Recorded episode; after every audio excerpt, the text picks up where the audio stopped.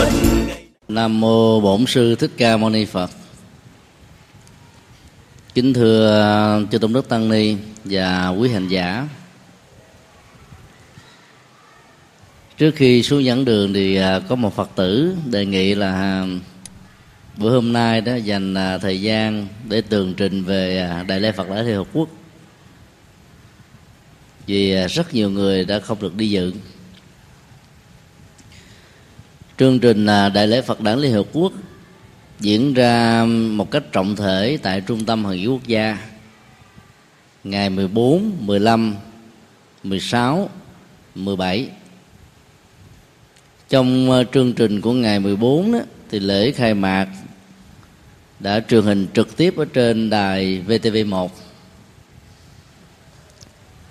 trong chương trình à, của ngày 16 tức là ngày bế mạc đó vào à, 3 giờ 50 chiều, cũng đã truyền hình trực tiếp ở trên VTV1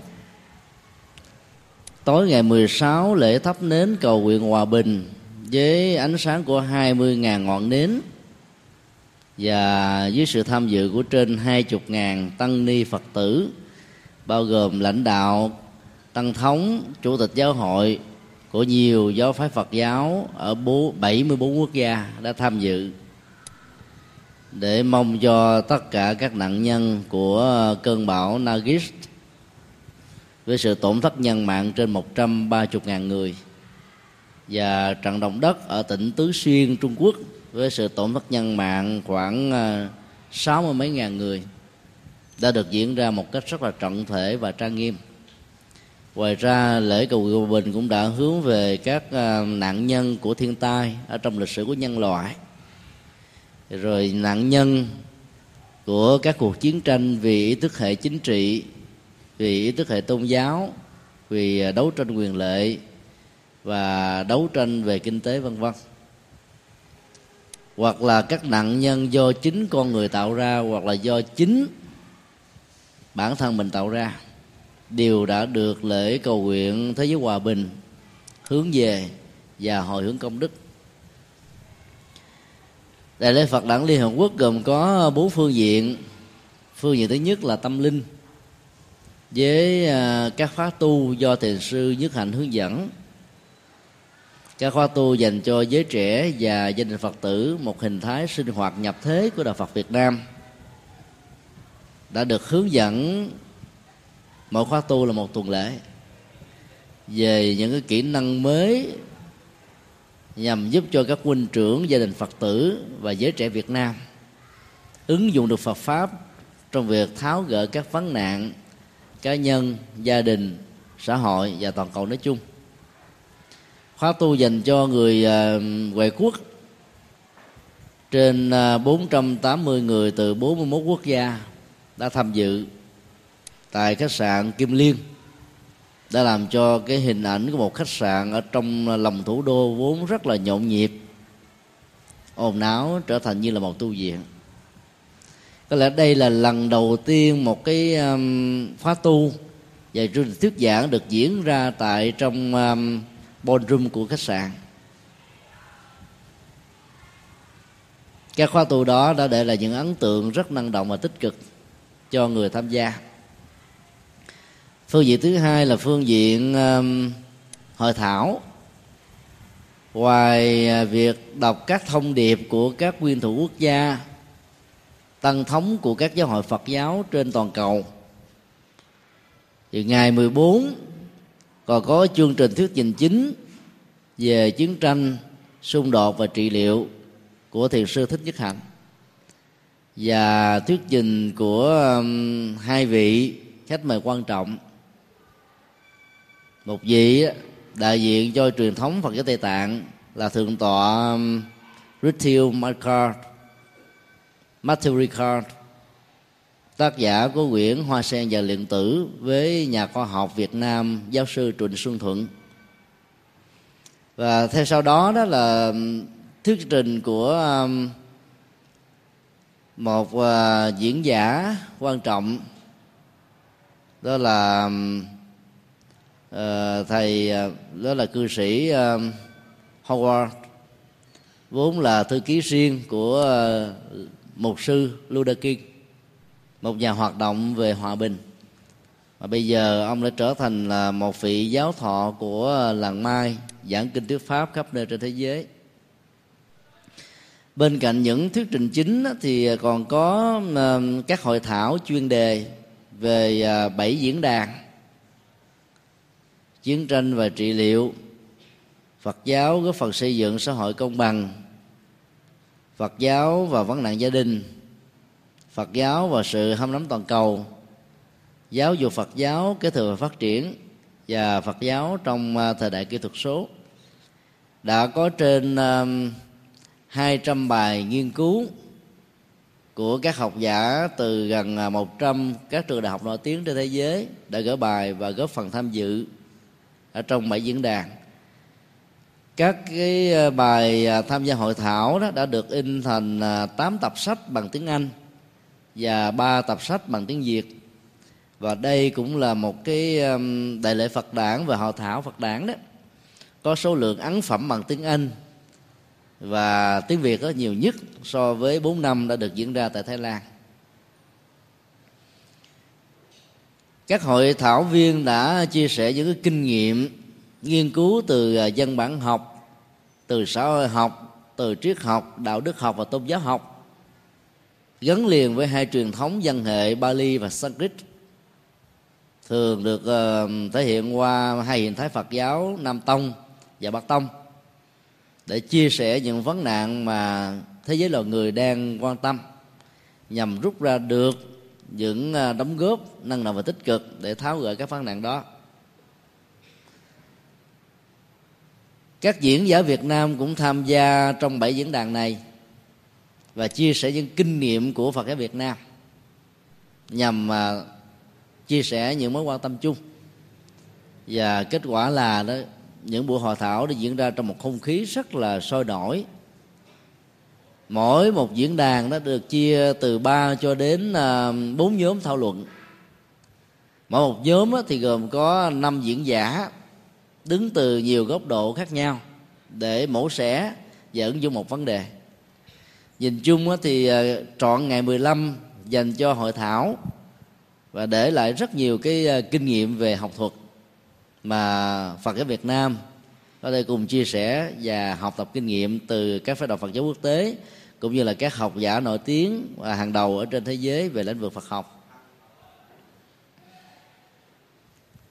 Phương diện thứ ba là phương diện về um, lễ hội văn hóa. Rất là cần thiết cho quần chúng. Mặc dầu chưa thể hiện được như là các cái đề án đã được đặt ra nhưng cái hoạt động văn hóa lần này cũng để lại một cái ấn tượng rất là sâu đậm trong lòng tăng ni phật tử miền bắc cũng như là rất nhiều du khách có mặt ở tại thủ đô hà nội vào những ngày đó. Một uh, triển lãm văn hóa nghệ thuật phật giáo với nhiều ảnh nghệ thuật nhiều cổ vật của Phật giáo Việt Nam đã được trưng bày ở trong uh, trung tâm hội nghị quốc gia để lại những ấn tượng tốt đẹp về tính cách đồng hành giữa Phật giáo và dân tộc bên cạnh đó còn có um, hội chợ triển lãm văn hóa với ờ, 200 gian hàng giới thiệu các hình thái văn hóa của Phật giáo mà các ban trị sự Phật giáo ở các tỉnh cũng như là các ngôi chùa đã đóng góp trong rất nhiều năm qua. Chương trình văn nghệ được xem um, như là những hoạt động chính và thành công lần này. Ngày đầu tiên đó 14 tháng 5 thì chương trình văn nghệ múa tập kỹ văn hóa Phật giáo và hóa dân tộc. Trong đó có một cái bài ca rất ấn tượng của um, ca sĩ uh, nổi tiếng Macquarie. Đã từng là người uh, sáng tác nhạc và đồng diễn với uh, nhạc sĩ uh, ca sĩ Michael Jackson. You and I are one. Tất cả các bạn và tôi là một cái tinh thần của bài ca đó đã gây xúc động cho trên 600 phái đoàn tham dự đại lễ Phật đản. Tiết mục múa à, lục cúng mang sắc thái của văn hóa Phật giáo à, Huế đậm đà chất liệu à, dân tộc đã để lại ấn tượng rất là đẹp trong cái màn à, khai mạc. Và kéo theo sau đó là bài à, ve sắc thiên liêng của thầy thích chân quang với sự à, hợp diễn của hàng trăm các à, ca sĩ và nghệ sĩ nổi tiếng miền Bắc. Ngày 15 tháng 5 là cái chương trình à, biểu diễn vở cái lương cuộc đời Đức Phật của soạn giả Tề Quang mà chúng tôi làm cố vấn về kịch bản cũng như là người đã tổ chức cái sự kiện và bảo trợ cho sự kiện này. Thì cái đêm diễn đó để lại những cái ấn tượng rất đẹp là bởi vì cái tình tiết quan trọng mà nhiều à, kịch bản trước đây cũng như là nhiều à, quyển lịch sử về cuộc đời Đức Phật ít có đề cập đến. Đó là cái vai trò của công chúa Gia Du Đà La như là một vị đạo diễn giỏi cho cái cuộc ra đi của Thái tử Tất Đạt Đa. Ở đây đó chúng ta thấy là nó có hai cái tiếng nói trái tim và lý trí đó, đang đấu với nhau ở trong tâm của Gia Du Đà La và trong tâm của Tất Đạt Đa. Gia Du Đà La hiểu rất rõ rằng là bên cạnh cái tình yêu, hạnh phúc vợ chồng, mà sự tâm đầu ý hợp của hai người đó vẫn chưa đủ làm thỏa mãn thái tử tất đạt đa về các vấn nạn của cuộc đời là già, bệnh và chết. Cho nên đã âm thầm ủng hộ nhường cái tiếng nói của trái tim cho tiếng nói của lý trí để giúp cho chồng mình thành tựu được cái chí quyền lớn của một bậc đại hùng.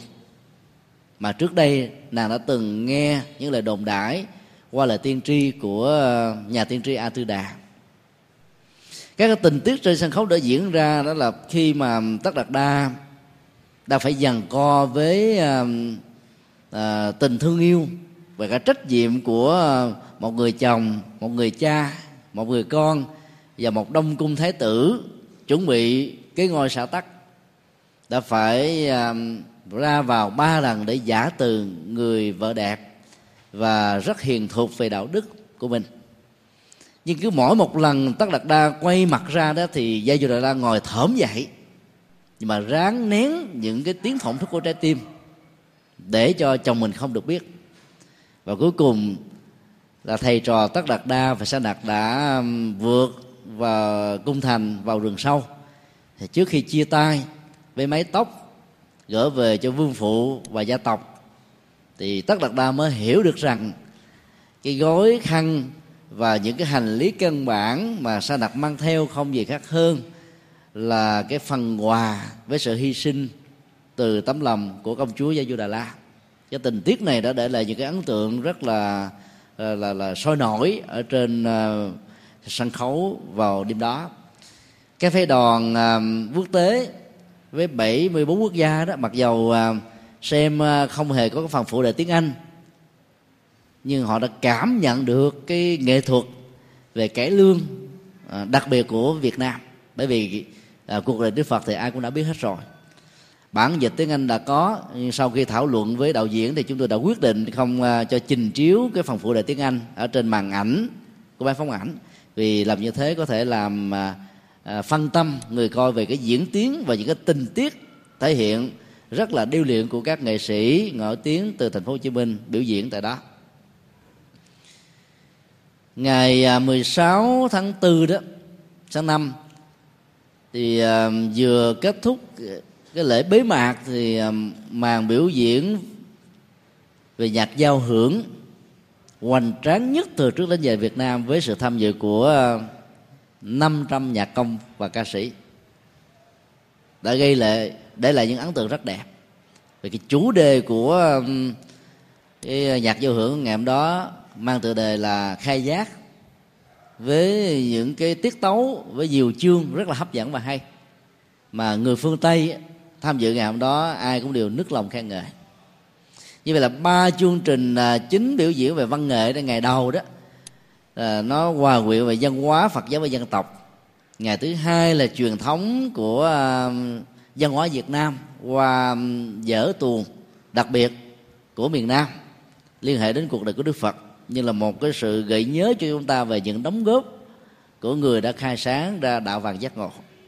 Và ngày thứ ba là để uh, sử dụng một cái nghệ thuật rất là quen thuộc với thế giới phương tây để cho phương tây thấy rất rõ về những cái um, tình tiết nhạc phật giáo ở việt nam với những nỗ lực trong vòng mấy chục năm qua. Bên cạnh đó thì còn có những cái màn um, biểu diễn về xe hoa phóng đăng thả đèn trời vân vân rất là ấn tượng ở tại uh, thủ đô Hà Nội và trung tâm hội quốc gia. Sau đó là lễ thắp nến cầu nguyện hòa bình mà ý nghĩa xã hội đạo đức văn hóa và toàn cầu của nó rất lớn ở trong ờ, sự biểu hiện của Phật giáo Việt Nam với cái mô hình của chùa Hoàng Pháp rất đẹp ngoài ra thì ờ, còn có một lá cờ Phật giáo với chiều dài 26 m 32 và kinh khí cầu Đức Phật Đản Sinh có chiều dài tương tự đã được tung bay trên bầu trời với những ca khúc mới do nhạc sĩ ờ, nhạc sĩ Nguyễn Cường sáng tác. Ngoài ra thì còn có 12 kỷ lục về văn hóa đã được xác lập vào ngày 13, 15, 16 và 17 và quỹ ban tổ chức quốc tế đó cũng vừa gửi ờ, thơ đề nghị uh, tổ chức xác lập kỷ lục Việt Nam thêm 10 cái kỷ lục nữa cũng liên hệ đến sự kiện uh, chào mừng đại lễ Phật đản Liên Hợp Quốc tại Việt Nam lần này. Như vậy là các cái sự kiện văn hóa đó đã để lại những cái ấn tượng rất đẹp. Mà bốn lần qua tại Thái Lan đó nó cũng có nhiều cái nét rất riêng nhưng ở Việt Nam ta đó có những điểm rất là ấn tượng và làm hài lòng đại đa số các phái đoàn quốc tế. Phương diện ờ, cuối cùng đó là phương diện du lịch nó cũng là một phần của văn hóa. Các đại biểu được chia làm ba nhóm.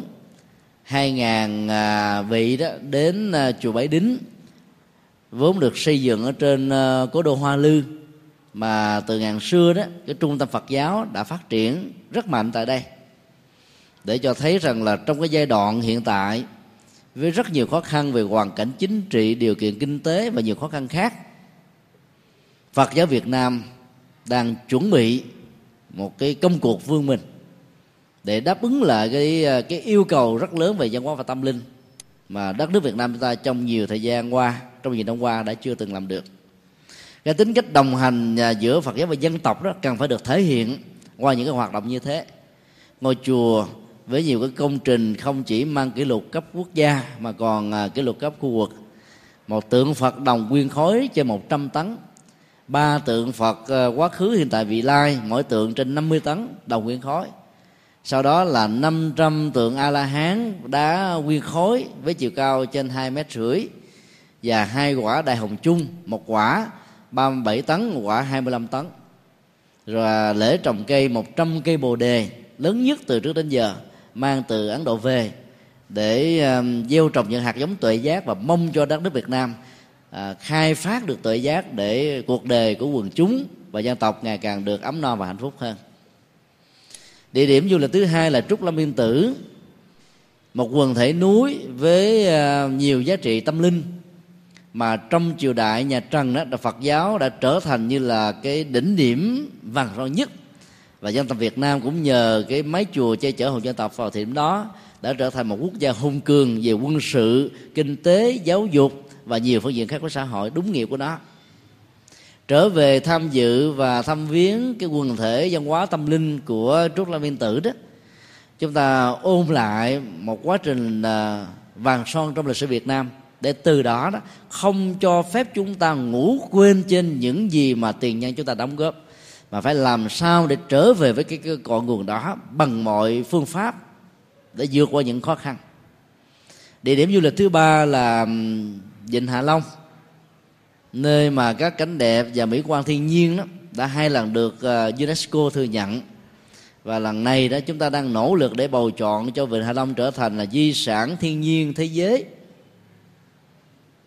các du khách đã đến đây với nhiều ấn tượng đẹp về mỹ cảnh của đất nước Việt Nam. Mặc dầu qua nhiều cuộc chiến tranh tàn phá, vẫn còn đó nhiều giá trị mà nhiều quốc gia khác không có.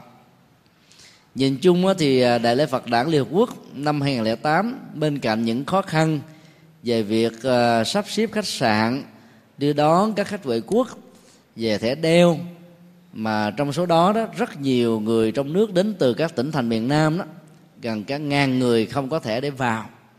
Thì các cái phương diện còn lại về văn hóa tâm linh rồi nghiên cứu học thuật và du lịch đó, là một sự thành công rất lớn và là một cái nỗi hãnh diện tự hào của dân tộc Việt Nam đất nước Việt Nam và Phật giáo Việt Nam. Bất kỳ là giáo phái nào giáo hội nào bên cạnh những ờ, nỗ lực rất là ấn tượng, chúng ta có thêm một cái niềm vui mới. Ngày 18 tháng 5 Phó Thủ tướng Phạm Gia Khiêm đã chính thức gửi ờ, công hàm sang ờ, Nhật Bản đến với tổ chức Hội nghị thượng đỉnh Phật giáo thế giới để xin đăng cai và Việt Nam sẽ chính thức trở thành nước đăng cai năm 2010 cho Hội nghị thượng đỉnh Phật giáo thế giới lần thứ sáu. Đó là một cái niềm vui. Bên cạnh đó thì Quỹ ban tổ chức quốc tế vẫn không ngừng cái nỗ lực của mình để thuyết phục chính phủ Việt Nam thêm một lần nữa đăng cai Đại lễ Phật đản Liên Hợp Quốc năm 2009 tại Việt Nam. Hiện nay đó thì nước đăng cai vẫn chưa được công bố vì chúng ta đang còn nuôi hy vọng để trở thành nước đăng cai lần thứ hai. Nếu năm 2009 Việt Nam uh, trở thành nước đăng cai và năm 2010 là hội nghị thượng đỉnh Phật giáo thế giới thì suốt 3 năm liên tục như vậy đó cho tôi tin chắc rằng là cái hào khí cái hùng khí và cái trí khí của Phật giáo Việt Nam sẽ quật dậy rất là mạnh sau nhiều năm tháng bị ngủ quên do cái hoàn cảnh chính trị điều kiện kinh tế và những khó khăn ở trong nước chúng ta đang có phát phải chúng ta cần phải à, tận dụng những cái điều kiện thuận lợi ở trong đại lễ Phật đản lần này để làm hoành tráng hơn các đại lễ Phật đản vốn được tổ chức hàng năm ở trong nước. Và thông qua đó đó chúng ta hãy quật dậy cái phong trào Phật giáo nhập thế để đưa Phật giáo vào trong các ngõ ngách và các phương diện sống của xã hội. Tại Việt Nam đó, đã có một khoảng thời gian dài giới chức chính quyền đã quan niệm rằng là tôn giáo là thuốc phiện của quần chúng trong đó có đạo Phật. Từ một cái nhận thức như vậy dẫn đến một cái thay đổi nhìn thấy đạo Phật là những giá trị dân hóa tinh thần tâm linh và những nền tảng đạo đức xã hội có thể đóng góp cho toàn cầu và gần hơn nữa là cho dân tộc Việt Nam. Cái tính cách chuyển nghiệp từ ờ, cái, cái, cái phương diện nhận thức đó, cho phép chúng ta tin tưởng rằng là đất nước Việt Nam với sự hỗ trợ và đồng hành của đạo Phật Việt Nam, sẽ ờ, có nhiều ờ, sự thay đổi tích cực và năng động về phương diện thiết lập một xã hội công bằng, dân chủ dân minh và dân giàu nước mạnh thật sự đúng với ý nghĩa từ nguyên của những khái niệm này. Cho nên chúng ta hãy ờ, mừng vui với cái niềm vinh dự Việt Nam trở thành nước đăng cai và Đại lễ Phật Đản đã tổ chức thành công không chỉ tại thủ đô Hà Nội, nơi các sự kiện chính đã được diễn ra, mà còn tổ chức thành công tại 55 tỉnh thành ở trong nước. Mặc dầu trong nhiều năm qua thì lễ Phật Đản vẫn được tổ chức, nhưng chưa từng có năm nào như năm nay. Lễ hội văn hóa với nhiều sắc màu phong phú đã để lại nhiều cái niềm tin về tương lai của Phật giáo Việt Nam, tại đất nước Việt Nam của chúng ta. Huế đó với những cái sắc màu gồm có 68 ờ, chiếc xe hoa lộng lẫy và 12 chiếc thuyền hoa ở trên sông nước, sông Hương và nhiều nơi khác. Đây là cái điểm mà cái nôi văn hóa và các hoạt động văn hóa chào mừng đại lễ Phật đản có thể nói là ấn tượng nhất ở trong 55 tỉnh thành. Bên cạnh đó, đó thì tại sân vận động quân khu 7 đại lễ Phật đản được diễn ra với sự tham dự của gần hai chục ngàn người chặt kín cả khán đài của quân khu 7 đó là một điều rất ấn tượng. Trên sáu chục chiếc xe hoa đã được diễu hành trong hai ngày 14 và 15 ở các ngã đường tại thành phố Hồ Chí Minh. Và vào ngày 19 tháng 5 cũng là ngày rằm tháng 4 đó thì một chiếc thuyền hoa lớn với sức chứa 800 người đã được uh, thể hiện ở trên sông Bạch Đằng uh, trong cái lễ cầu nguyện hòa bình uh, thắp nến rồi uh, phóng sanh vân vân các quan chức nhà nước, và 10 phái đoàn Phật giáo quốc tế, cũng như quý ban tổ chức và nhiều tăng ni Phật tử đã đến tham dự. Chứ tôi cho rằng là những cái hoạt động văn hóa và lễ hội như vậy đó, nó tạo ra những sắc màu và thành công chung của đại lễ Phật đản. Có lẽ thành phố Hồ Chí Minh, Huế, Bình Dương, Kiên Giang, Đồng Nai, Bà Rịa Vũng Tàu là các tỉnh mà hoạt động văn hóa, học thuật của nó đó được xem là mạnh nhất ở trong đại lễ Phật Đại Liên Quốc lần này. Các chương trình à, đó đã được truyền hình trực tiếp ở trên các đài địa phương. Và điều đó cho phép chúng ta tin tưởng rằng là cái ảnh hưởng của Phật giáo sẽ ngày càng mở rộng hơn để đúng với cái tầm vóc mà đạo Phật vốn đã từng đóng góp cho lịch sử Việt Nam và dân tộc Việt Nam. Thì vừa qua chúng tôi đã điểm lược về à, các hoạt động chào mừng và sự thành công của đại lễ Phật đản Liều Quốc. Bây giờ chúng ta sẽ bắt đầu học bài kinh à, 101 mang tựa đề là kinh Deva Daha kinh này là chúng tôi tạm đặt tựa đề nó là đối thoại về nghiệp giữa Phật giáo và Kỳ Na giáo.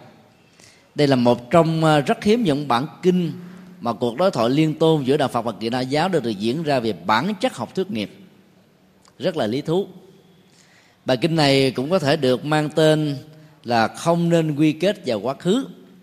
Vì nội dung và trọng tâm của cuộc đối thoại à, liên tôn giữa đạo Phật và Kỳ đại giáo đó, nó liên hệ đến về vấn đề về bản chất của nghiệp và diễn tiến của nó, cũng như là ảnh hưởng à, và sự tác động của nó trong đời sống của con người thông qua nhận thức, hành động, vân vân.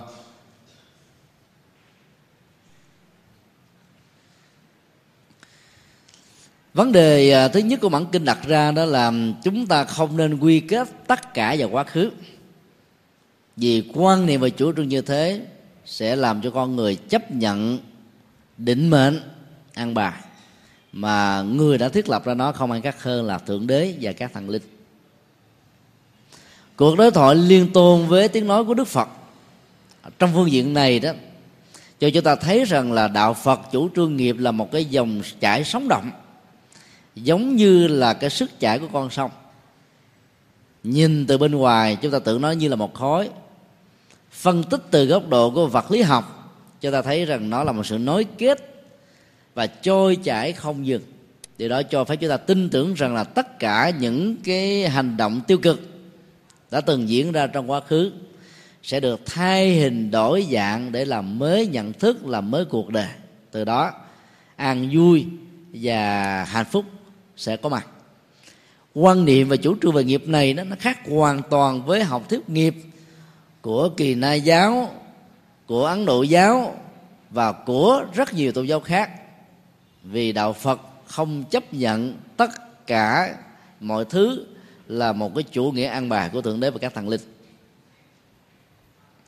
Một hôm nọ đức phật ờ, à, đang hành hóa sau khi à, dùng ngoại rai sông đó thì có à, một số sa môn ni kiền tử đại diện cho kỳ đại giáo và một số bà la môn đã ngồi hội đàm với nhau về các vấn đề liên hệ đến bản chất của khổ đau và dòng cảm xúc.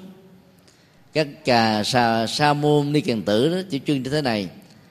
Các cảm giác khổ hay vui của con người đều do nghiệp quá khứ quyết định khi đốt cháy được nghiệp quá khứ bằng cách không tạo ra những nghiệp mới không có cảm giác ở trong tương lai thì lúc đó, đó nghiệp sẽ được đoạn diệt và khổ đau sẽ được kết thúc. Các sa môn ni kiền tử này đã lặp lại nguyên văn lời nói của ngài Mahavir sáng tổ của kỳ na giáo. Người đã tự xưng à, là bậc chiến thắng bản thân mình sáu năm trước khi à, Đức Phật thành đạo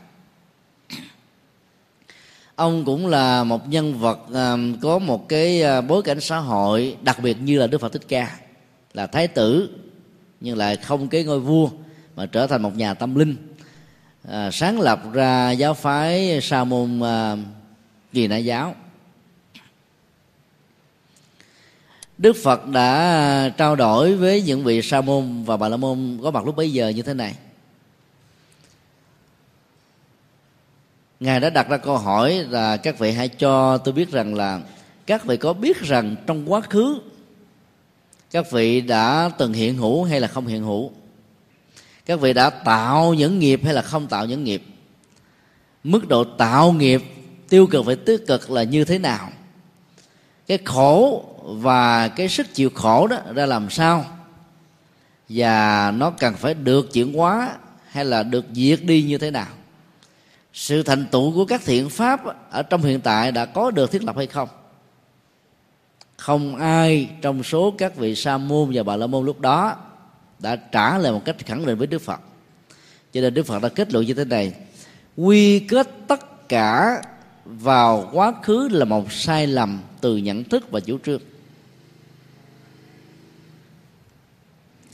Cách thức đặt câu hỏi của đức phật và cái kết luận của ngài sau khi đặt câu hỏi đó nó cần phải mở một dấu ngoặc đơn nhỏ về giải thích. Ngài hỏi rằng là những người đã chủ trương rằng mọi cảm giác khổ đau và hạnh phúc đó, đã từng trải qua cái chủ nghĩa kinh nghiệm của bản thân mình về khổ và hạnh phúc hay chưa? Mức độ đó như thế nào? Những nỗ lực chuyển hóa của nó ra làm sao? Và những cái tác động của nó như thế nào? Thì không ai đã trả lời vì họ thấy rất rõ rằng là giữa cái học thuyết mà họ đang theo đó, và cái mà họ đang cảm nhận thông qua cách thức đặt vấn đề của đức phật đó là hai điều hoàn toàn trái ngược nhau. Theo ngài mahavira, thì cái khổ đau của con người đó là do nghiệp quá khứ mà có. Cho nên con người chỉ cần trở thành một hành giả, tu tập theo một cái tiến trình nhất định của thời gian, đi đọt cảm xúc của mình để cho mắt, tai, mũi, lưỡi, thân và ý đó không còn bất kỳ một cái năng lực nào để cảm nhận được hạnh phúc, huống hồ là khổ đau. Từ đó, dòng cảm giác cũ của quá khứ sẽ trôi qua một cách dễ dàng. Từ đó, các hành giả không có cơ hội tạo nghiệp xấu mới. Cái đó được gọi là sự chấm dứt của khổ đau có lẽ Mahavira là một trong những vị à, sa môn đầu tiên đã khởi xướng cái phong trào à, tách ly khỏi cái tầm ảnh hưởng tôn giáo của kinh điển Vệ Đà. Phủ định và khai tự thượng đế ra khỏi đời sống, nhận thức và tôn giáo của họ. Nhưng Mahavira đó và các đồ đệ của ông đã dướng vào một cái sai lầm lớn, đó là ông đã đẳng thức quá và đánh đồng bản chất của hạnh phúc với sự khổ hạnh ép sát, trở về với cái tiến trình thiên nhiên khi mà con người mới được sinh ra từ bào thai của người mẹ. Đó là thiên nhiên đó cho con người sự trần truồng, thì sự tu tập khổ hạnh ép sát cũng bắt đầu bằng sự trần truồng. Họ đã mặc áo không khí để chống chọi lại với cái khí hậu khắc nghiệt, nóng và lạnh của ấn độ. Và ai làm được điều đó thì được gọi là một vĩ nhân, một bậc khó làm ở trong cuộc đời để à, chuyển hóa cái dòng cảm xúc giúp cho cảm xúc không cảm nhận những hạnh phúc huống hồ là khổ đau. Nhưng Đức Phật thấy rất rõ đó, đó là một sự sai lầm. Cái kết luận của Đức Phật rằng là quy kết vào quá khứ là không giải quyết được vấn đề là điều mà chúng ta cần phải suy nghĩ. Ở trong uh, truyện kiều của Nguyễn Du đó, chúng ta thấy là học thuyết nghiệp đó. Rồi lúc nó mang dấp dáng của uh, nho giáo. Rồi lúc đó, nó mang dấp dáng của đạo Phật đối với ờ, các quan niệm học thuyết nghiệp của nho giáo được ờ, Nguyễn Du vay mượn, lòng tả vào trong các nhân vật và cụ thể nhất là nàng kiều với cái thân phận bèo dạt mây trôi nhiều lần trong cuộc đời. Chết đi sống lại để phải đối đầu và trả những cái nghiệp quả mà mình đã gieo tạo hoặc do hoàn cảnh đưa đẩy hoặc là do người khác tạo ra. Đã làm cho rất nhiều người có cảm giác rằng Nguyễn Nhu, đại diện cho học thuyết nghiệp của nho giáo. Nhưng trên thực tế, điều đó hoàn toàn ngược lại. Nguyễn Du kể từ khi trở thành một Phật tử đã ảnh hưởng triết lý của nhà Phật với học thuyết chuyển nghiệp rất lớn.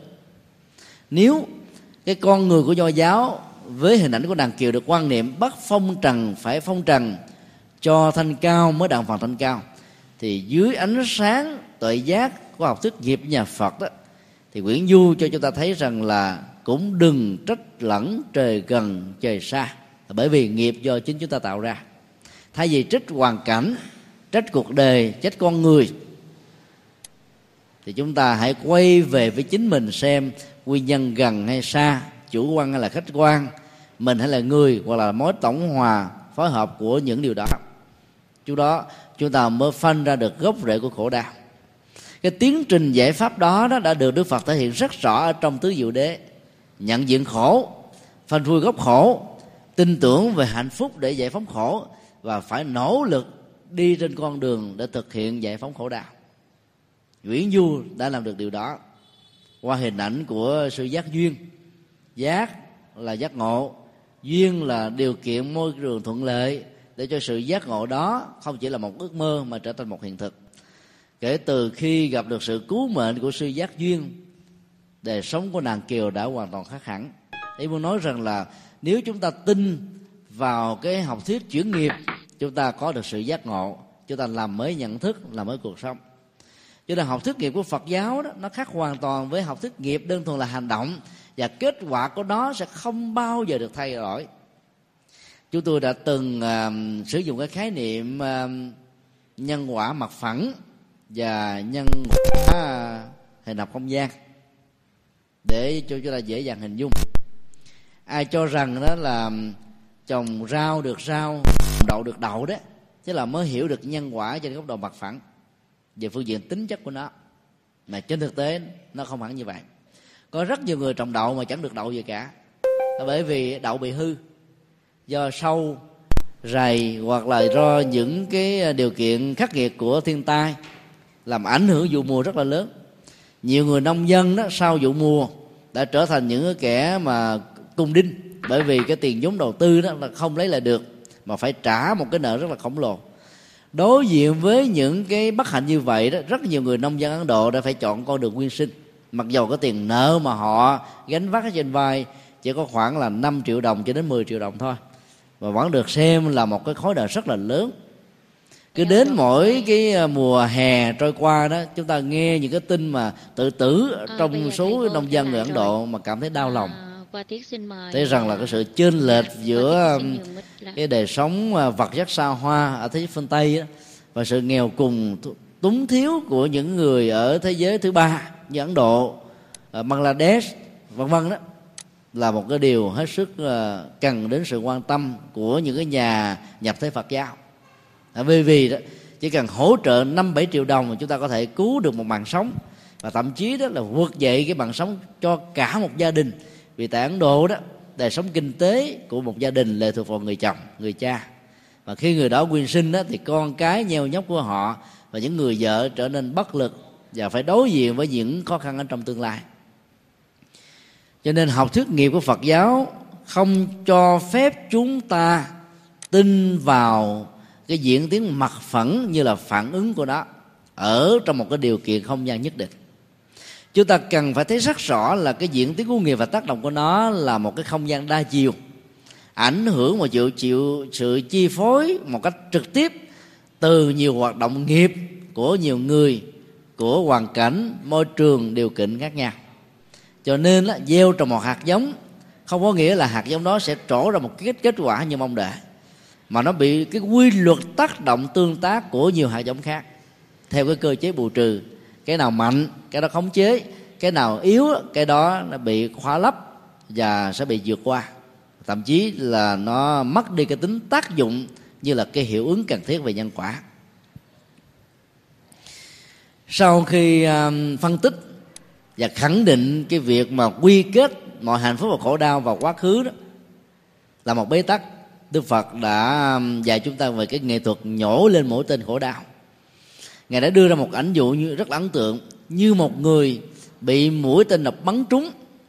Cái cảm giác đau đó bắt đầu trổ dậy khắp toàn thân và đã phát xuất từ một cái đường vòng kính tỏa ra từ ngay cái vết thương.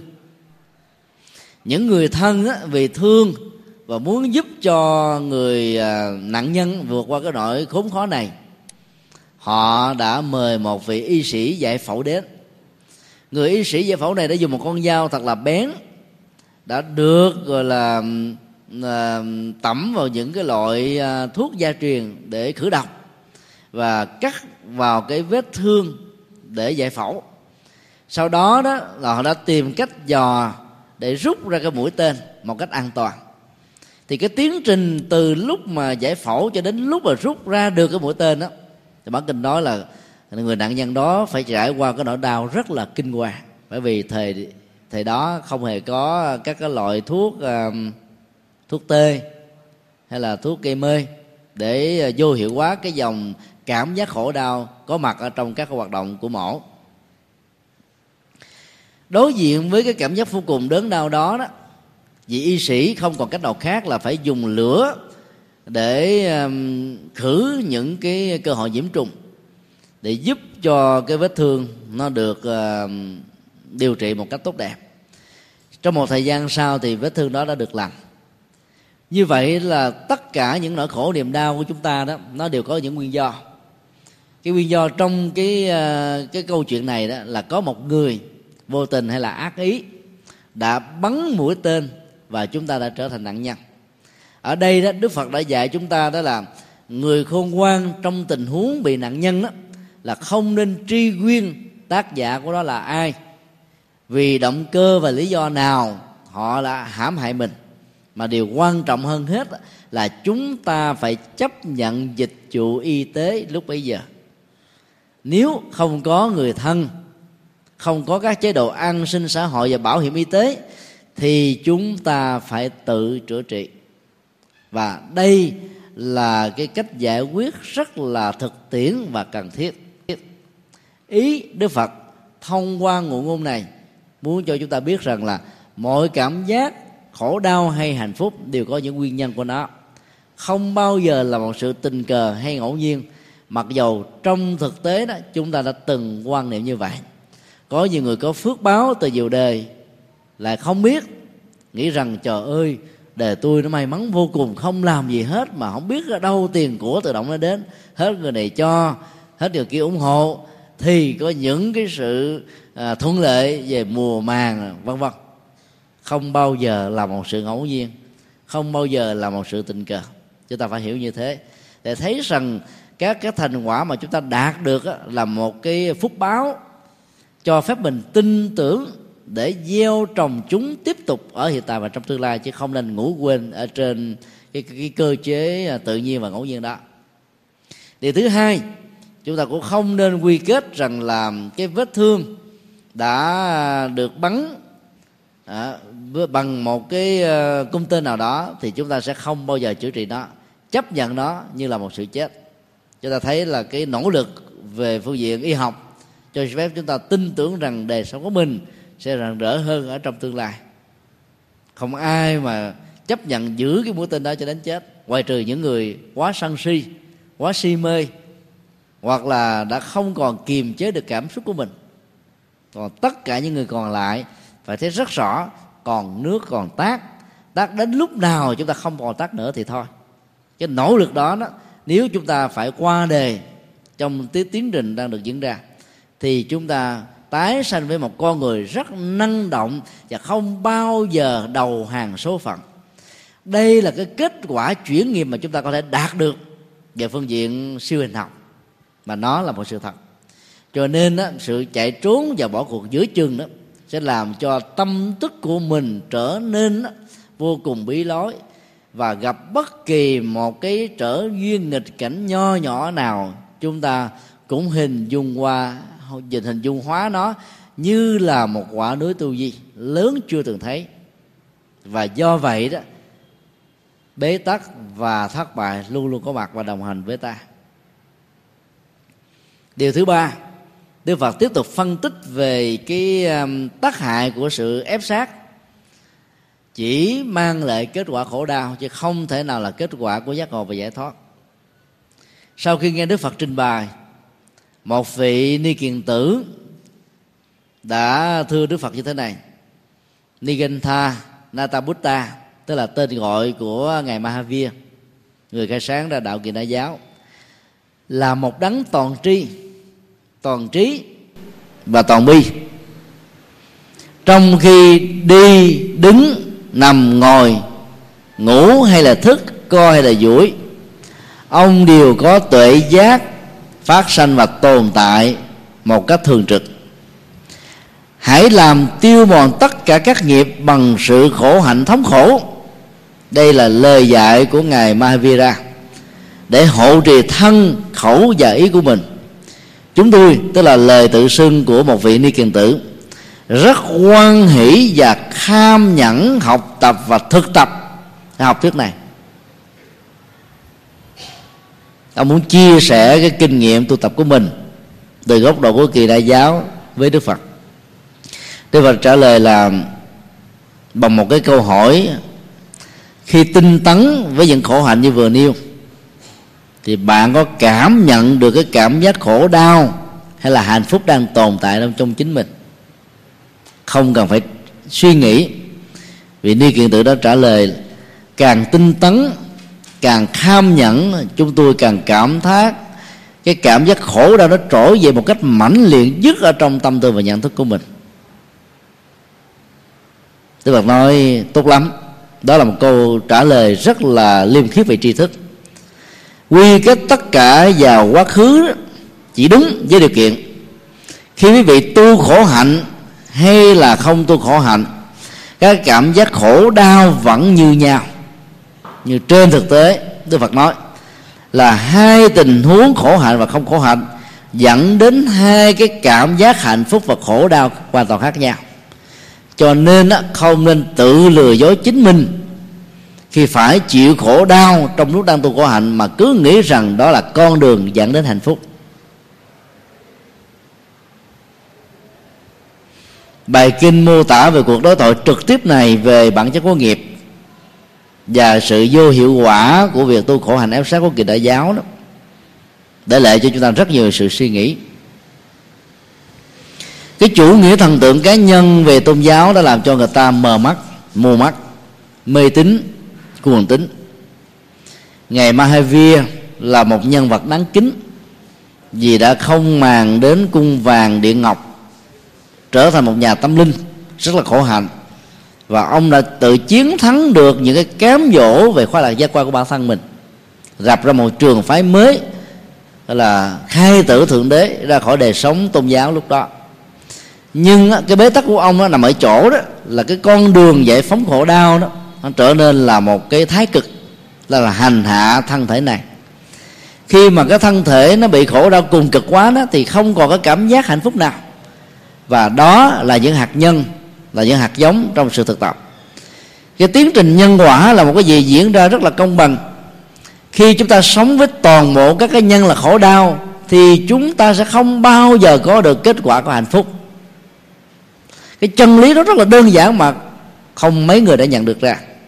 Một cái bậc có nhiều đóng góp về đời sống uh, tôn giáo như là Mahavir và các vị cao đệ của ông đã phải chấp nhận nó ờ, một cách rất là là sai lầm cứ nghĩ rằng là cái nhân khổ đau sẽ tạo ra cái quả hạnh phúc. Đức Phật nói, ai quan niệm như thế là một sai lầm. Không thể nào có cái cái cái cái nhân khổ mà cái quả hạnh phúc được. Nhân hạnh phúc thì quả mới hạnh phúc. Cho nên mọi ép sát chỉ là một sự sai lầm mà thôi.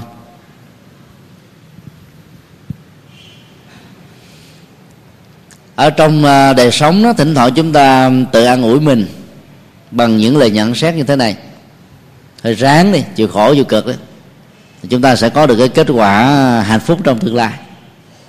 Cái lời an ủi đó, đó nó một mặt đó là tạo ra một cái nhịp cầu cảm thông với cái người đang phải lận đận với cái chuỗi bất hạnh đang diễn ra xung quanh mình.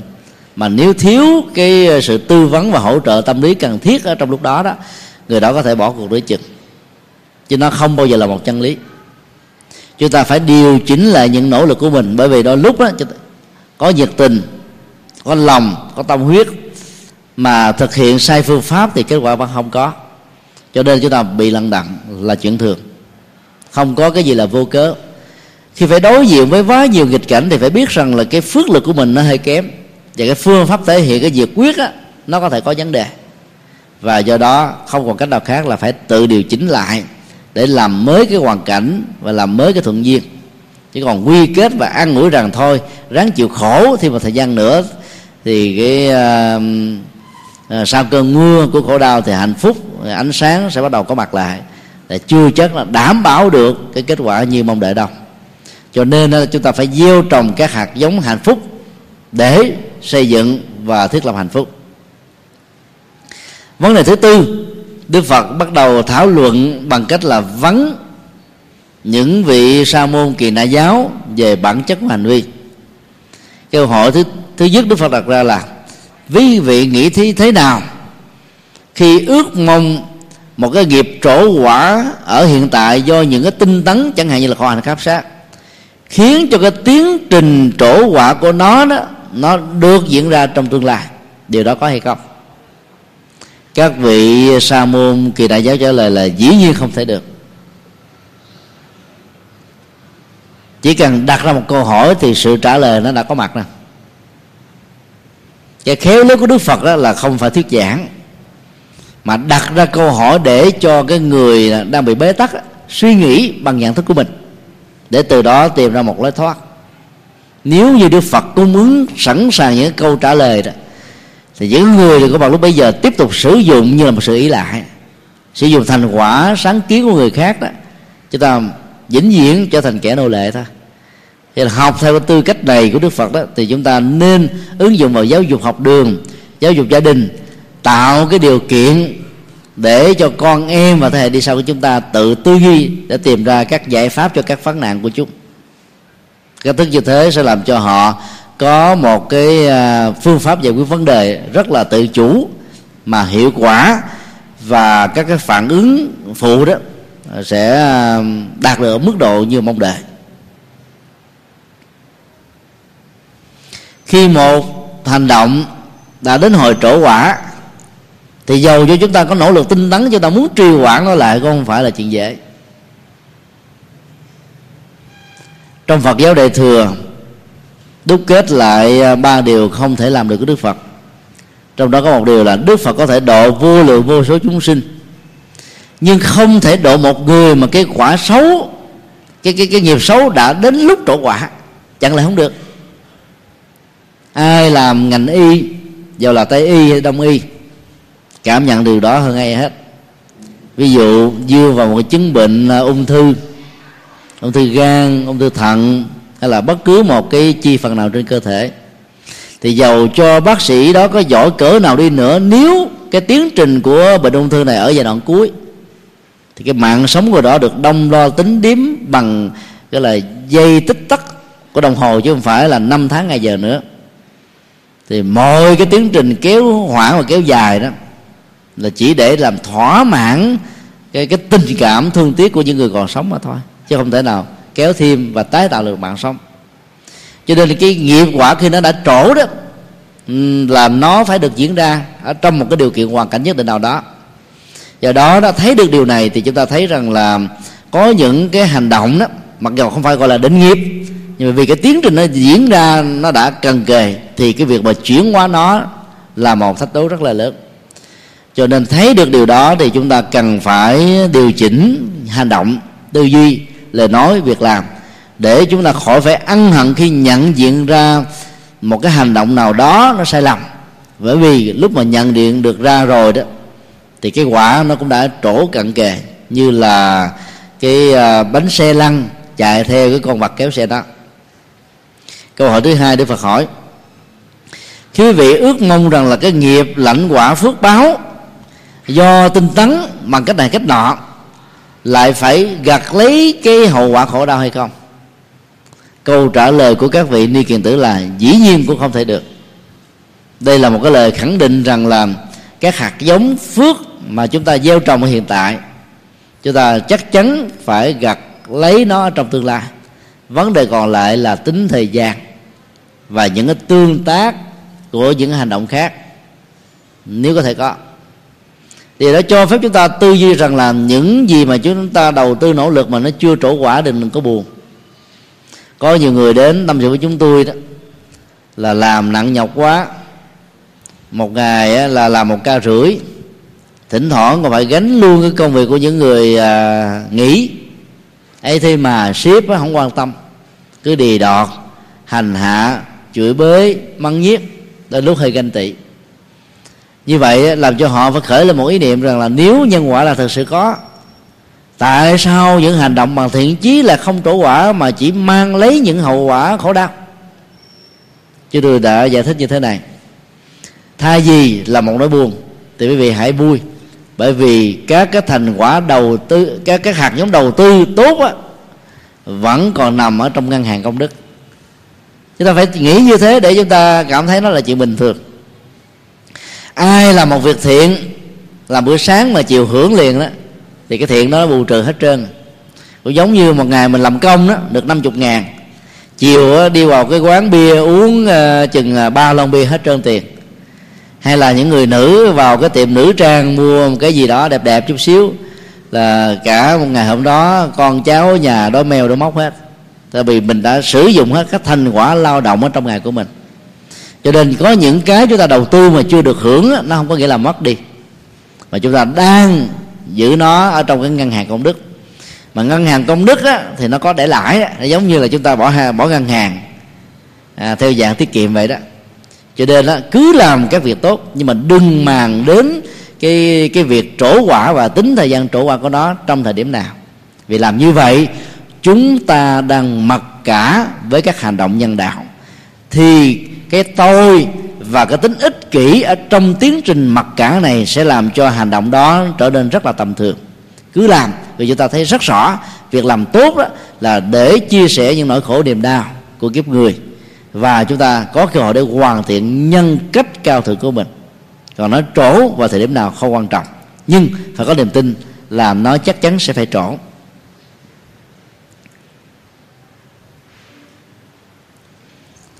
Câu hỏi thứ ba.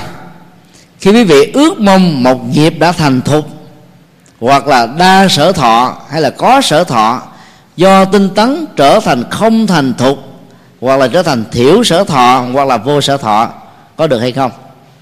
Các vị sa môn ni kiền trả lời, dĩ nhiên cũng là không. Đã thành thục có nghĩa là đã chín mùi một hành động đã chín mùi, rồi do mình nỗ lực tinh tấn, mình mong cho nó trở thành là trở thành sống, là nó nó không được trổ, có được hay không? Thì chắc là không. Đa sở thọ có nghĩa là mình cảm nhận từ nhiều góc độ khác nhau. Tại vì có nhiều hành động đó, nó có ờ, tác động đa chiều. Ví dụ như ở trong ờ, căn phòng này chúng ta có tất cả là 8 cái quạt máy trên trần nhà và 12 à, cái đèn tiếp. Nhờ 8 cái quạt máy mà các dãy ghế với sự ngồi của chúng ta không làm cho mình cảm thấy nóng nực. Và bên cạnh đó thì chúng ta thấy là, là cái hệ thống cửa hông nó gồm có tất cả là 10 cái cửa trái và phải. Cho nên sự vận hành của cái quạt làm cho không khí được vận chuyển ở trong cả căn phòng. Do đó đó, cảm giác nực và khó chịu nó không có. Như vậy là cái tác động của cái quạt và sự có mặt của chúng ta trong giảng đường, nó làm cho mình có cảm giác thoải mái hơn. Nếu không có những cái cửa sổ trái và phải với diện tích lớn và to như là những cái cửa cái, thì chưa chắc gì chúng ta đã có cảm giác tương tự. Cái tác động ờ, đó đã làm cho mình à, nghe bài giảng mà mình thích thú hơn. Chứ còn nghe mà trong trạng thái mồ hôi mồ kê chảy, đầy áo hết hoặc là trong cái phòng không có ánh sáng gì, muốn ghi chép gì, ghi chép cũng không được. Muốn quan sát cái bài à, bài giảng cũng không quan sát được. Có lẽ là chúng ta sẽ mất đi cái hiệu ứng tâm lý ở trong việc nghe pháp. Cho nên nó là một một cái hành động, dù là tiêu cực hay là tích cực, đều nó tạo ra cái sự tác động đa chiều với à, những người xung quanh chúng ta với bản thân của chúng ta và theo đó nó còn ảnh hưởng đến những hành động kéo theo sau đó nữa. Cho nên là khi một hành động nó có tạo ra một cái hiệu ứng tác động đa chiều, đa sở thọ, thì chúng ta phải thấy rất rõ là là cái tính cách, quả phúc ở trong những hành động tốt đó đó, chắc chắn nó phải có. Nó nhiều hơn chứ. Chẳng hạn như là khi quý vị phát tâm, ấn tống những bản kinh, những quyển sách hay để nâng đỡ nhận thức và mở mang tuệ giác cho con người. Thì không phải là cái cái quả nó kết thúc ở cái chỗ chúng ta ấn tống có tiền là năm ngàn đồng một cuốn là hết. Cái cuốn sách đó, nó có thể được truyền tay nhau cho 50 người đọc, hoặc là 70 người đọc, hoặc là một cái băng giảng hay với vị tâm đắc, với vị phát tâm ấn tống, lan truyền phổ biến nó rộng rãi cho nhiều người nghe. Hay là phổ biến nó trên internet để cho ai bất kỳ ở đâu cũng có thể tiếp cận và hỏi được thì cái tính cách lan tỏa và tác động này nó phải nói là đa chiều chứ không thể là một chiều. Dầu chúng ta có muốn ngăn nó lại nó cũng không ngăn được. Tương tự cũng như thế trong cái xã hội mà cái kỹ thuật hiện đại về vi tính và tinh học nói chung đó, đã được phổ biến khắp nơi thì những cái hành động tiêu cực nó cũng à, phổ cập rất là rộng và nhanh ảnh hưởng tiêu cực của nó cũng rất là đa chiều. Chẳng hạn như một cái tin à, đồn nhảm hay là một cái lời phê bình chỉ trích tiêu cực về một cái hành động mà một con người năng động và tích cực đó sẽ làm cho rất nhiều người thiếu bản chất uh, nhận thức tự giác đó sẽ rơi vào trạng thái hoang mang và có thể đánh mất niềm tin về những giá trị năng động và tích cực của người đó đã đóng góp. Cho nên sự truyền bá những cái thông tin sai lầm và tiêu cực sẽ làm cho con người đó trở nên hoang mang và mất đi hạnh phúc vô cùng thì cái hậu quả của cái tác động tiêu cực này nó nó không phải chỉ đơn thuần là một mà nó có thể là 20, 30, 40 thậm chí là vài trăm. Cho nên trong cái thời đại mới này chúng ta thấy là có những cái công nghiệp mới. Và do đó mỗi một sự sơ xuất của chúng ta có thể làm tổn thọ tổn phước báo của mình đã gieo trồng từ nhiều đời kiếp. Và một cái hành động năng động và tích cực á, cũng có thể làm cho cái quả phúc của chúng ta nó lớn hơn rất là nhiều lần so với trước đây khi chúng ta chưa có những phương tiện hiện đại. Câu hỏi kế tiếp đức phật nêu ra cũng tương tự như thế. Trong lúc tinh tấn với những cái khổ hạnh hành sát, quý vị có cảm nhận được cái kết quả hạnh phúc và không bị búa rìu dư luận của sự chỉ trích từ người đời hay không? Các vị ni tiền cử trả lời là, thưa ngài, chúng tôi không dám cam đoan như vậy. Chúng tôi cho rằng cái lời à, trả lời đó là một liêm khiết tri thức đại diện cho hai tôn giáo khác nhau trong một cuộc đối thoại liên tôn.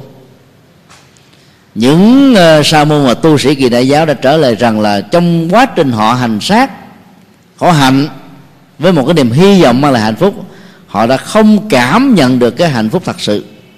Và họ đã không tránh được những cái sự phê bình chỉ trích thật sự.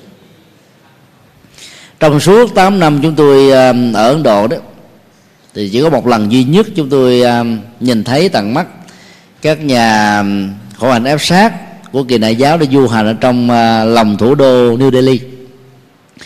Chính phủ Ấn Độ mặc dầu chủ trương đa tôn giáo và bảo vệ tự do tín ngưỡng nhưng cũng đã có những cái um, nghị định về tôn giáo bắt buộc các vị sa môn của kỳ đại giáo không được du hành ở trong uh, những nơi quần chúng với hình thức là mặc áo không khí. Ngoài cái ngày quan trọng nhất ở trong truyền thống tâm linh của họ.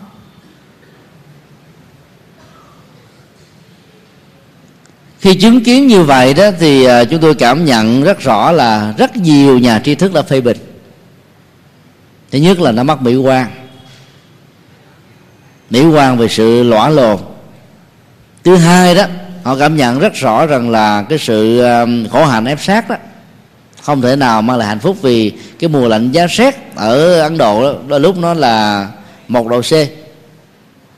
Mà phải trần mình ra bằng sự hỗ trợ của nước tro để đóng bít hết tất cả các lỗ chân lông, cho mồ hôi không tiết ra ngoài để giữ cái phần nhiệt lượng. Đó là khoản khoa học về phương diện à, sức khỏe và y học. Mặc dầu rất nhiều à, nhà khổ hạnh quyền đại giáo làm được việc đó, nhưng không có giá trị gì cho cái khổ đau của kiếp người, cho những bế tắc và sòi đang phải đối đầu các hành giả đó ngày và đêm phải phải sử dụng nhiều cái phương pháp tu tập khác nhau để mà vượt qua được cái nóng, nóng và lạnh do mặc áo không khí mà ra. Nên là nếu chúng ta sử dụng các cái phương tiện áo quần như là một cái loại hình thể hiện văn hóa của từng sắc tộc đó thì chúng ta vẫn có thể trở thành một cái nhà nhân bản một nhà đạo đức một nhà tâm linh vĩ đại như bao nhiêu là các cái nhân vật vĩ đại khác đã từng đóng góp trong lịch sử của nhân loại cho nên để trở thành nhà một nhà đóng góp, chúng ta không cần phải khổ hạnh ép sát đây là cái thông điệp mà đức phật đã muốn nhắn nhủ cho các nhà khổ hạnh kỳ đại giáo. Đức phật à, đặt ra một cái à, lý luận như thế này. Nếu chúng sanh do nghiệp quá khứ, cảm nhận được khổ vui, thì những nhà sa môn ni kiền tử đã tạo các ác nghiệp quá khứ, cho nên mới bị khổ đau ở kiếp này đó là một lý luận rất là sắc bén mà hay. Nếu chúng ta chấp nhận và quy kết quá khứ là một chân lý, thì những cái khổ hạnh ép sát à, thực tập sau khi đến với kỳ đại giáo là một cái kết quả của những hành động đã xấu diễn ra quá khứ hay không. Chắc chắn là không có một nhà kỳ đại giáo nào phải chấp nhận như vậy. Cho nên đức phật nói đó là một sai lầm. Lý luận thứ hai của đức phật. Nếu khổ vui do nhân kết hợp các điều kiện, thời các ni kiền tử đã bị ác kết hợp nên mới chịu nhiều cái cảm giác khổ đau. Đây là một cái lý luận thứ hai để hỗ trợ cho lý luận đầu nhằm cho những vị sa môn ni kiền tử nhận thức rất rõ rằng là điều họ làm đó nó không đúng. Lý luận thứ ba, nếu các loài hữu tình, trong đó có con người do tinh tấn ở hiện tại, mà cụ thể là khổ hai áp sát, mà được khổ hay là vui, thì các vị ni kiền tử đã tạo ác nghiệp tinh tấn ở hiện tại. Cái tinh tấn và tinh tấn về cái xấu được gọi là ác tinh tấn.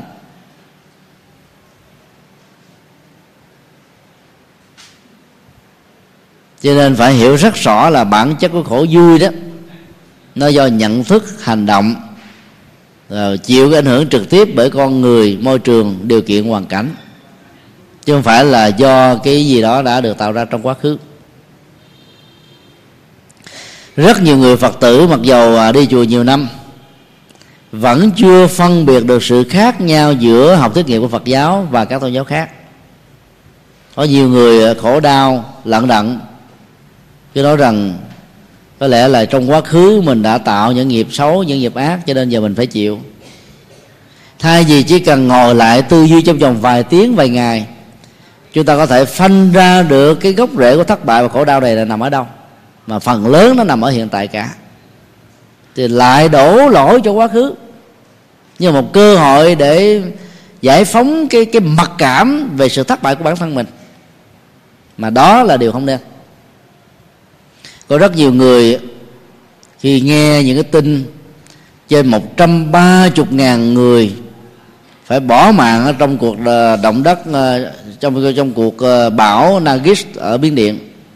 Và hàng triệu người phải đối diện với khổ đau chết chóc và bệnh tật do cái cơn bão đó gây ra. Là khi nghe cái cơn động đất ở tại tứ xuyên Trung Quốc, mà người chết đó là từ 6 cho đến là 80 ngàn người thì có nhiều người lại nghĩ như thế này. Những người này kiếp trước ác lắm. Đã từng là đào hang lấp bể, đã từng làm lũ lụt, làm cho biết bao nhiêu loài kiến, loài gia súc là phải chết đi, cho nên phải trả một cái hậu quả như vậy. Cái đây vài hôm có một phật tử việt kiều về thăm à, quê hương, vừa đại lễ phật đản. Mẹ của cô đó là một phật tử thân thành bị ờ, chứng bệnh đau nhức xương khớp ờ, thoát vị địa điểm. Thì thay vì ờ, đi tư vấn các nhà vật lý trị liệu, các bệnh viện nổi tiếng, thì cô đã dẫn mẹ của mình đến một vị bác sĩ nắng xương, chiropractor. Thì vị bác sĩ nắng xương này không có đi, không có khám bằng cách là chụp hình các lớp mà dựa vào cái kinh nghiệm của bản thân quá chủ quan. Cho nên nghĩ rằng là cái xương của người này nó bị sai lệch vị trí, cho nên nắng. Thì yêu cầu bà nằm xuống trên cái giường à, điều trị à, nắng trong vòng 2 phút làm cho bà gãy hết tám cái xương. Bốn cái bên trái, bốn cái bên phải. Thì một người mới à, buông một câu nhận xét chắc cái bà này kiếp trước đã từng bẻ xương sống, xương sườn của nhiều người cho nên giàu sang phú quý gặp một bác sĩ và bác sĩ này nỗ lực muốn giúp mình mà không, không ngờ làm cho mình bị khổ đau hơn. Lý giải như thế là khổ đau ngày càng gia tăng. Chúng ta thấy rất rõ cái cái sai lầm trong tình huống này là vị bác sĩ đó đó là chủ quan về kiến thức của mình. Cho nên là không chụp hình các lớp để xem cái bệnh đau nhất này nó do thoát vị địa điểm hay là bị vẹo trật cột sống thiếu trách nhiệm trong việc làm như thế cho nên dẫn đến cái hậu quả mà nếu ở nước ngoài là bị bồi thường nặng lắm đó về phương diện pháp luật. Thay vì mình quy kết vào trong quá khứ làm cho cái người nạn nhân đó phải bị khổ đau nhiều hơn mặc cảm hơn thì chúng ta phải thấy cái trách nhiệm là nằm ở hiện tại. Các nạn nhân của cơn bão Nagis cũng thế. Chính phủ miến điện trong thời gian qua là chế độ quân phiệt. Sự chăm sóc cho người dân nó, nó chưa đủ mức các phương tiện về à, à, thiên văn ở những quốc gia như thế này rất là kém. Cho nên không có thể báo trước được những cái sự kiện bão diễn ra để có một cái cuộc di tản tạo sự an toàn cho người dân. Thì kết quả là những người đó phải chịu một cái bất hạnh rất là lớn. Có những tình huống khi được báo trước mà có nhiều người tiếc của hoặc là không tin rằng là bão có thể diễn ra cho nên là bám trụ vào gia đình của mình vì ở đâu quen đó thì trong tình huống đó, sự cố chấp và tiếc nuối chính là nguyên nhân dẫn đến hậu quả nghiêm trọng của những cái tan tốc. Chúng ta thấy phần lớn nó nằm ở nguyên nhân hiện tại cả. Quá khứ nó chỉ là một cái tà, một cái chất xúc tác, một cái ảnh hưởng, chứ không thể quyết định. Do vậy đó, là những người phật tử đó, khi lý giải các cái thiên tai mà con người phải chịu đựng đó thì lý giải một cách hết sức khoa học trên nhân quả mà đức phật đã dạy mà không đó, thì nỗi khổ đau ngày càng gia tăng và người ta sẽ vẫy tay chào với những người phật giáo vì cái sự giải thích sai lầm của chúng ta. Vấn đề cuối cùng đức phật à, phân tích về à, cái kết quả của sự tinh tấn chân chính. Ngày dạy như thế này, tất cả các hành giả không nên để cho tự ngã của mình bị đau khổ, nhiếp phục và cũng không nên để cho cái cảm giác hạnh phúc đó, nó chi phối dòng cảm xúc của chúng ta. Ai làm được việc đó thì người đó được gọi là chánh tinh tấn. Một định nghĩa hết sức là là sâu sắc và triết lý. Chúng ta thấy rằng là cái tôi của mình đó để cho khổ đau nhiếp phục đó, nó sẽ làm cho mình trở thành nạn nhân. Và thường chúng ta có khuynh hướng xem mình là nạn nhân nhiều nhiều người việt kiều ở hải ngoại phải khai mình thất nghiệp mặc dù mình có nghiệp đàng hoàng tức là đang biến mình trở thành một nạn nhân không có công việc làm để có đồng lương gấp đôi với những người khác. Hy vọng rằng là cái việc mà trả cái tiền bill à, mua trả góp nhà cửa xe cộ được sớm hơn những người khác. Thì chúng ta biết rằng đó là một sự qua mặt về luật pháp đó là một sự gian dối và cái hậu quả nó nó được đông là tính điếm như là một sự lợi dụng và lòng tốt của thai nhân cho nên nó nặng hơn là một cái nghiệp trộm cắp bình thường. Khi biến mình trở thành nạn nhân như vậy thì lòng tam được gia tăng. Và chúng ta đang vay mượn nợ mà chúng ta là tưởng rằng là chúng ta đang hưởng phước quả. Đó là điều mà chúng ta cần phải lưu tâm. Thứ hai đó, rất nhiều người sau khi đã được định cư, dĩ nhiên họ phải trải qua một cái giai đoạn là thập sinh nhất tử ở biển khơi à, với tư cách là các thuyền nhân ở trên một chiếc thuyền rất nhỏ sông ba bão táp sóng dập do dòi phải chứng kiến cái cảnh kinh hoàng người thân của mình bị hãm hiếp bị giết chóc à, bị làm mồi cho cá. Cái nỗi khổ đau và các ức chế tâm lý cũng như là cái những khủng hoảng đó vẫn tiếp tục đeo đuổi và ảnh hưởng đến đời sống của họ. Mặc dầu rất nhiều người trong số đó đã rất thành công nhà cao cửa rộng bằng những nỗ lực chân chính và đạo đức đó là những điều rất là đáng tán thán. Nhưng thỉnh thoảng vẫn còn có một số người vẫn nghĩ rằng là mình là nạn nhân tị nạn. Tức là mình đã thoát ra khỏi cái khổ đau rồi mà vẫn còn tiếp tục gán cái nhiều nạn nhân ở trên con người của mình. Đó, đó như là một thói quen mà cái gốc rễ của nó là do sự hận thù mà ra. Cho nên là việc mà quy kết cái tính cách nạn nhân của chúng ta với những cái khổ đau quá khứ đó dựa vào cái tinh thần của bài kinh này đó là một sự sai lầm. Nên chúng ta cần phải được giải phóng đó kế tiếp đức phật phân tích, các hành giả phải biết rõ khi ta tinh tấn, tu tập xả, chống lại nhân khổ, ta không có tham dục và bám víu vào nó, thì lúc đó mọi khổ đau mới kết thúc thật sự. Nếu ở trong lời dạy trước đức phật khẳng định rằng là trong lúc mình tiếp xúc với hạnh phúc, do những nỗ lực chân chánh, cũng đừng bao giờ để cho nó chi phối và ám ảnh.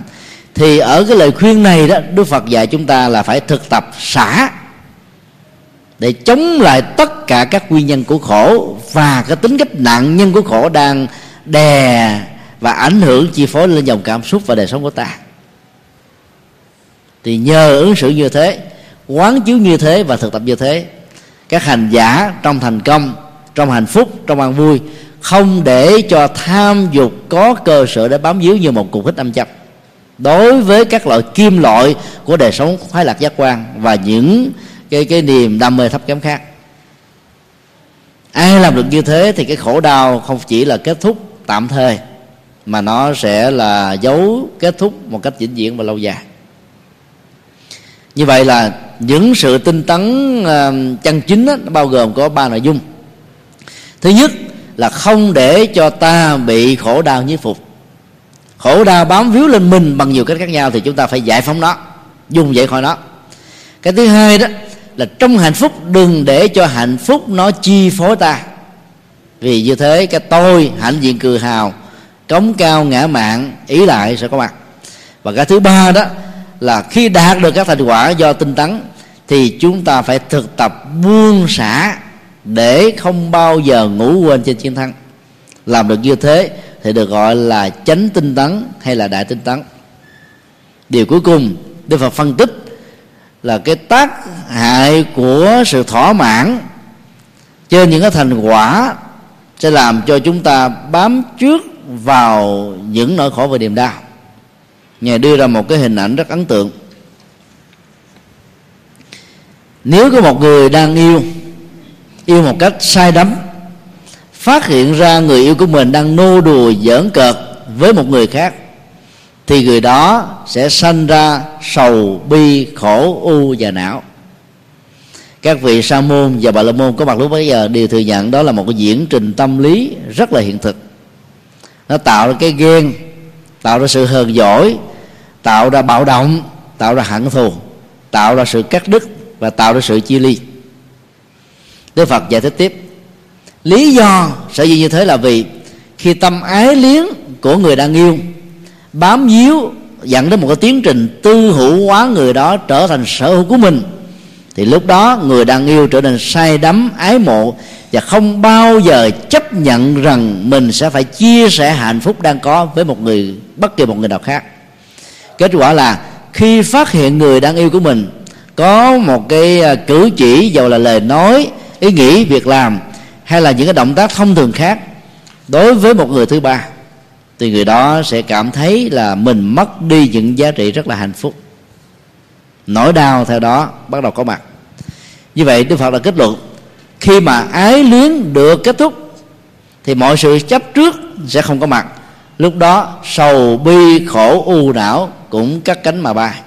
Đây là một cái tiến trình tâm lý. Nếu chúng ta nhận ra được nó đó, thì nỗi khổ đau đó, nó sẽ được tháo gỡ một cách rất là năng động và tích cực. Cuối bài kinh đức phật đã phân tích là hãy tinh tấn diệt trừ các ác pháp, tu tập tất cả các điều lành để có kết quả tích cực ở trong hiện tại khi ta an trú và sống ở trong hạnh phúc của sự an trú này đó thì tất cả các pháp lành được tăng trưởng. Dùng khổ đau để chống lại tự ngã. Dùng các pháp lành à, để vượt qua những nỗi đau. Thì chúng ta đó một mặt có thể vượt qua được nó nhưng mặt khác đó, tạo ra những ức chế về tâm lý. Ta dùng khổ đau để chống lại tự ngã của mình nó tạo ra một cái phản ứng mâu thuẫn nội tại mà chúng ta phải dựa vào khổ đau để chúng ta vượt qua nó, chứ không nên chống lại và kháng cự lại cái cái thân phận khổ đau mà mình đang có. Thừa nhận để vượt qua nó khác với cái kháng cự. Kháng cự là phản ứng của lòng sân. Thừa nhận và vượt qua đó đó là nhận thức tuệ giác. Và do đó nó không hề có bất kỳ một cái à, hiệu ứng tiêu cực. Kéo theo sau. Và đây chính là cái à, cái điểm kết thúc của bài kinh mà Đức Phật đã dạy trong cái cuộc đối thoại liên tôn giữa ngài và các vị sa môn của à, kỳ đại giáo. Và trong số đó đó cũng có nhiều vị là bà môn nông giáo. Nói tóm lại bài kinh này dạy chúng ta về hai quan điểm. Thứ nhất là nghiệp của kỳ đại giáo là một định mệnh mặc dầu không thừa nhận thượng đế nhưng cách thức uh, lý giải về cái cái cái cái cơ chế của nghiệp làm cho họ khó phải vùng khỏi và từ đó dẫn đến một cái phương pháp giải phóng nghiệp bằng cách là khổ hạnh ép sát, vốn chỉ làm cho thân thể ngày càng khổ đau, cảm xúc ngày càng bế tắc.